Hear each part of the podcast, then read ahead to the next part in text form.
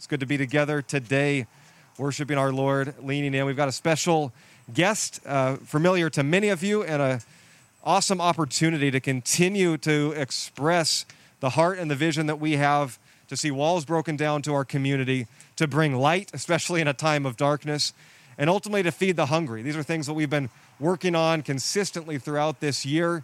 And thank you for all who have been engaging with us in those various ways with the Mercy team, with Food Truck Fridays. And we just see opportunities continue to come.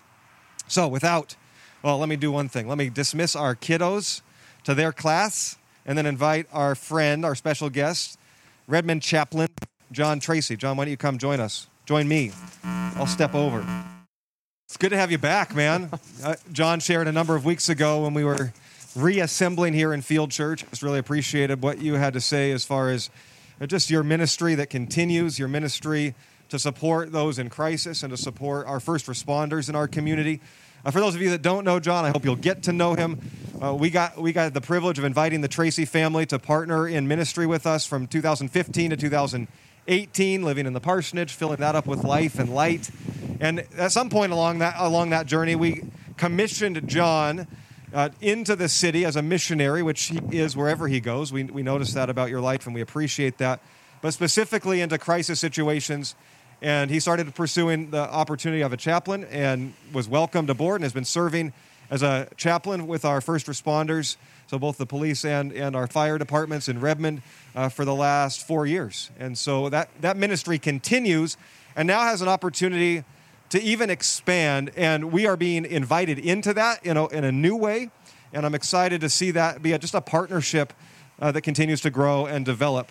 Why don't you do your part of the, uh, the introduction and then share a little bit about what a chaplain does in a short yeah. snapshot? I think some are familiar and then some need to probably be reminded or updated on what that looks like. Okay. And this is a, I've never preached to people in mass before. I was looking at my mother in law a minute ago and I didn't know it was her. So if I stare at you for a second, I'm trying to figure out who you are because I know you.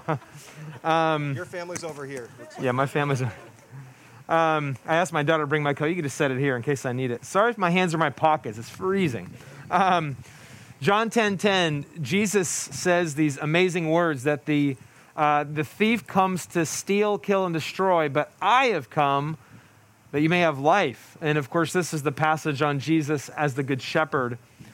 And uh, when I think about, when we think about when a crisis happens uh, in our neighborhoods, in our city, and we think about the reality of who do we call? The first people to a crisis are when someone steals or kills, is the police, or when something's destroyed by fire or the elements, it's fire. And so while Jesus wasn't speaking about first responders uh, in this passage, he was talking about the Good Shepherd. I can be reminded of the very work of Jesus or the extension of the work of Jesus through our first responders. And, uh, and so, what I do as a chaplain um, is we've been hearing about this word co response as the discussion about police reform is, uh, is going on. And there have been co responders for many years, and I'm one of those co responders. And particularly, what I do is respond to a, a uh, a crisis event, which usually involves someone dying. And so I go to support both uh, the, the victims as well as the first responders, uh, police, and fire. And so um, I currently have the night shift, um, which is 6 p.m. to 6 a.m., uh, seven days a week. Uh, part of the reason I do seven days a week and not uh, just five is I don't get called every night, thankfully. Uh, but, uh, but that's currently what I'm doing, and, and I share that responsibility with some others. We actually have someone in the back who's may become one of our chaplains as well. So that's her name's Stephanie, if you want to turn around and look at her. But uh, I can already tell it's you, Stephanie. um, so that's what I, that's what I do uh, currently uh, as a, as a chaplain, man. So we, we see an opportunity. Uh, one, we absolutely see that, always have as a missionary to our city. And, for some, mission, missions has always been maybe overseas, but we would see missions into whatever context God is sending us into. We are on His mission to bring the kingdom wherever we go. And the opportunity to go into crisis situations.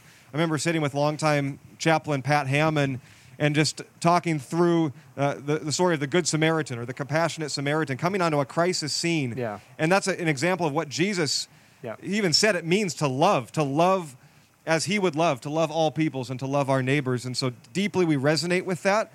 If you don't know, chaplains raise their support or donate their time in our city, in our area. They're not supported uh, financially unless people give to support. And so we see an opportunity here with, with your capacity uh, and experience and co- conviction uh, to see could this grow even more? And could you do this full time for a season? Imagine the doors that could open they're already open but the blessing that that could be. So but there was a store uh, there was a call that you were on recently that really kind of spun this up and said what Yeah. what more can we do what more can not just an individual but a community who has this heart for missions in this way into crisis what would that look like did, did you want to share any of Yeah. that, that piece oh, let's see, about a mile and a half that way. Um, a couple of months ago, I got a page about 1.30 in the morning. Um, family who moved here from the Middle East. Dad and mom work work in tech in the area. Uh, I don't know all the circumstances, but I know part of the issue was the immense pressure uh, Dad was dealing with, and uh, among other things, stacking on top of that, um, Dad ended his life um, and left behind uh, wife uh, and two children. And so 1.30 in the morning, it's cold, um, it's dark, and you have a house uh, that is, for the moment, uninhabitable. And you've got, imagine, fire trucks, police uh, vehicles. The scene is just crazy, and yet you've got this family in crisis. And so um, for me, that was, was incredibly impactful because um, just seeing the kids and knowing what uh, is ahead for them. Uh, and and the immediate, what do you do now? You can't go back home, and you can't go back home tonight, and probably not tomorrow because of what happened. Uh, and so, our team, uh, myself, and called another one of our uh, chaplains as well, along with our, our uh, police staff, uh, just worked together. We pulled together supplies. We got them into the Archer Hotel. If you guys have been there, in fact, when there's not COVID, Ben, you can go down there and get a dollar a, a dollar bag of candy. Have you guys done that yet? Full bag stuffed with candy. It's a dollar. But uh, that's side side note. we got these two kids and the mom in there. Went to sleep, and the next day uh, went back and just walked through the practical steps. There are so many things that have to happen when someone dies, and most people never think about it because we don't think it's going to happen to us. And so, uh, walking them through that, getting them connected with support, emotional support in the days ahead with a therapist, uh, and and so that's some of what we do. But the reality is, um, this is kind of a, a team effort because as a chaplain, we serve our neighborhood and our city. But another story, Ben, if I have a minute. Um, uh, this past summer, we had uh, a toddler who, warm day, backyard secure, uh, mom's just doing what she needs to do around the house, and, and toddler wanders out to the backyard and um, can't find him. And so mom and dad call 911. We, as you can imagine, have both fire and police come to scour not just the property, but the entire surrounding area in Redmond looking for this little child. And not long afterward, uh, he was found uh, underneath, uh, in, in- down in a, uh, what do we call this thing over here? The- not the sewer, but the uh, septic. Yeah, septic, yeah. Uh, the boy had somehow managed to lift the lid and fall in, and, and he didn't make it. One of our officers was the one who found him. And so when I got the call to respond, the dispatcher said, Don't go to the scene, we need you at the station. And what I was needed at the station for for the next several hours was to sit with our officers and process because the burden that they carried was could I have done anything different to be able to save this kid? And these officers were in tears. They were, just, and it, it, it takes time from the process. Thankfully, Redmond has a strong peer support team that provides continuing, ongoing support. Uh, and so this role faces the, the city, but it also faces uh, our officers to provide that, Ben. But it was, it, was, it was interesting as I was talking to Ben and Phil and just uh, about this desire to, to do this more fully. Their question was, how can we participate even more as a church? And you know, during this time, uh, not only just of the pandemic, you know, Redmond Fire was the first we know to respond to a COVID scene in the U.S. You, do you remember that? This all kicked off with the fire station right over there, and uh, became obviously it's a pandemic. But um, we've had a lot of stress incidents come up because of that. Not common knowledge, but it's public knowledge and very hard things. Not, it's not just stressful for our firefighters who are responding and they're being exposed. There are political and emotional things that have come up as a result of this. But of course, for our police officers during this time, then probably another six, 12 months, maybe longer, of all the pressures our officers are dealing with. And yes, it does affect Redmond. I know Redmond is in Seattle, uh, but I can tell you that the things that they're hearing and seeing from time to time make them sometimes wonder, am I in the right field? It's very hard. And so, as we were talking uh, about how could the church potentially uh, come alongside this mission, one, one idea came to mind is what if we form a community crisis outreach? Where not everyone here becomes chaplains. Most chaplains have to be ordained, and, and so that's a unique calling. Uh, but what if we were to figure out how to become equipped helpers? For example, practical things, supplies, hotel rooms. Uh, we can provide all these things and have them ready for when a crisis happens. Snacks, drinks. Whenever these, this family had lost their, their dad, um, they were there for hours in a local LDS building. And thankfully, they had protein bars, they had bottles of water. But some of these things need to be prepared in advance. So to have a crisis response readiness would be huge as a congregation. The other thing is we're thinking of uh, in December for our, our police officers. What if we were to uh, take one of our awesome food trucks down there and provide an awesome meal for them? And uh, not only that, like we do for our teachers at Emily Dickinson, notes of encouragement and thanks and appreciation for each one of them. That doesn't solve the conundrum uh, that they're dealing with. But it's a, again, it's a message of saying we want to be the encouragement and the voice of the encouraging God that we serve.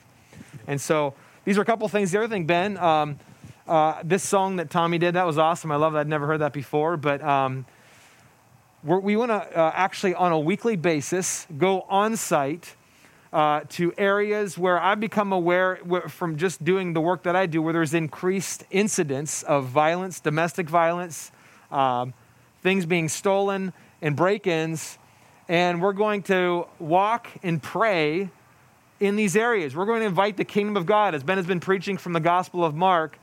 May your kingdom come. And so this Friday from 2.30 3.30, if anybody wants to join me at Diamond, or not Diamond Park, it's called Downtown Park in Redmond, right by uh, Top Pot. If anybody likes donuts. Uh, we'll meet down in that park. Uh, I don't know what the governor is going to be announcing, but we'll make sure we respect uh, those guidelines. And uh, how many of you have ever walked and prayed before? And a, most people. Uh, this isn't, uh, you know, shout and scream and holler and preach at people. That's not what this is. It's uh, praying on site with insight. It's going in the very geographical location and praying and listening to God as we pray. And so, I can imagine on a weekly basis, Ben, uh, gathering um, uh, not just prayer, but also learning and hearing from God about what to do. So I'd invite you to any one of those things uh, in the coming days for community crisis outreach. Uh, this Friday, 2.30 to 3.30, if you're going to join me, you're welcome. And I'd like to even try to make this happen uh, via Zoom for people who can't make it. And so just a few ways to respond. Yeah, I think there's there's the, both the response si- side to crisis, which again back to the Good Samaritan story Jesus teaches is right for us to see those in crisis and respond. And our community is is in crisis, and it may not feel like it all the time. Although I think in present days we might say, yeah, it feels like our country, our world is in crisis. But a lot of the crises that we that we live amongst are, are behind the scenes are the mental and emotional health challenges and certainly coming into a dark season there's depression, there's despair, and, and in this season, there's a lot of loss. And so, responding to those things, we obviously have other issues that are behind closed doors, like domestic violence, uh, people that are on the brink of experiencing homelessness. There's so much that is, is there that we want to see people respond to crises, and you're fully equipped to do that. We want to partner with you in that. And on the other side is how do we stop some of those things from happening? before it ever gets to there, what if somebody knew this family and walked alongside them? Not saying it didn't, we don't, but what if that could have been stopped? You know, and, and is there a way that through kingdom prayer and through our presence as missionaries of the gospel to do practical works, that those things could be avoided, could be stopped before they ever get to that point? So that's the thought behind the community crisis outreach is not just response, but is proactive work. Right? If, if cars, you've maybe heard the analogy, if cars keep going off of a cliff on a, on a, on a dangerous road, it's, it's, it's loving to build a hospital at the bottom of the cliff but how do you build? How do you put up signs and speed bumps and at the top of the cliff? How do we stop things before they ever get to a crisis yep, situation? How do we and then how do we respond? And, and John's going to explore that, lean into that, and to be honest, he's got to raise funds for that. And so I, I'm inviting you to become one of the partners of this ministry. We as a church are committing to make it one of our, our Jerusalem missions for at least the upcoming year. Many of you know that we give $1,000 to a number of partners in our local, our regional, and then to the ends of the earth every month. You do that by your generosity, just giving to Union Hill. Those monies go out every month. We're going to partner in this community crisis outreach for $1,000 a month for the coming year. That's just a sliver. I'm inviting you to give even more, to be a partner. If you need to learn more about that, to support John, connect with him, you can go on our website even right now and give through our giving normal giving channels. It says Community Crisis Outreach on that, so you can support all of this work. It doesn't all go to John. We're talking about supporting and bringing supplies and being ready in response uh, to our community in need. So please do that. Anything more you want to say on that, on that invitation, or do you want to let that be a, a one-on-one conversation from here? Well, no, I, I said to Ben, I, I want to uh, invite people to come have a coffee, but can you do that anymore? I don't know. Uh, would, would love to do that. I welcome that. Uh, see me after. Uh, send me an email or a text if you'd like to. And uh. Uh, I got a pretty big porch with a covering gazebo. Some of you have been to it, and there's a heater on it, so I can I can make the coffee if uh, if Cypress has to close. So, Very cool. but so appreciative of this church. You know, only reason I'm doing this, I, my life was changed when I came on staff here. I'd never be in this uniform and never been doing this had I not been here. Had it not been for the visionary uh, leadership of the elders who said, We want to, you to use your time to serve the city. They could have easily said, No, don't go do that. You stay here and build this kingdom. They said, Go out there in the city and serve. So I'm grateful, Ben. I mean, it was life changing for me. And even to stand here and be able to say this is, yeah. is such an honor. So I appreciate yeah. it. Absolutely. And I know there's, a, there's a lot to raise, but many have already jumped in and partnered, and you're around 55% funded, yeah. which is yep. fantastic. There's a lot, lot to go, but that, that gives a, a, good indication that God is in this and behind it, and we are with you, and we'd just love to commission you again if I could and pray for you. And let me pray for that, pray for you in this ministry and commission it. Really, we, we, we're, it's an exploration, right? Lord, this is yours. We'll see where it goes. We're in day by day, even week by week sometimes, and God will provide, we believe. Let me pray. God, we thank you for these opportunities that you are presenting. You're opening up doors. We're seeing walls broken down. Lord, we pray that we would just be, we would respond to that, and then we would also be proactive and be looking for ways to engage even more the hurting, the broken, the despairing, the, the grieving that are in our community, to see with your eyes, to be in places that you would be. That's why you've left us here and empowered us with the Spirit and so, as we go in, into these places to pray, to seek, to respond, to give a cup of water or a quick meal, that we would be your very presence, the hands and the feet of Jesus, empowered by the Spirit to bring your kingdom. And so, I just pray, I already know that's, that's how John goes into all of these crisis situations. That's how he supports th- these first responders. I pray for an extra measure of strength, endurance, wisdom, peace. Man, we need shalom going into these places to be a light into the darkness. So empower him again. We, we commission him again to this work, and we look forward to seeing the doors open to partnering, whether it's through giving, whether it's through prayer, whether it's through joining. We pray that you would lead us and that we would respond faithfully to these very tangible kingdom applications. Now open our hearts to hear from your word through your servant John. Give him only the words that you would have him speak to us today to encourage, and to convict that we might be faithful to follow you more completely in the days ahead. Unto your glory, Lord, we pray these things. Amen.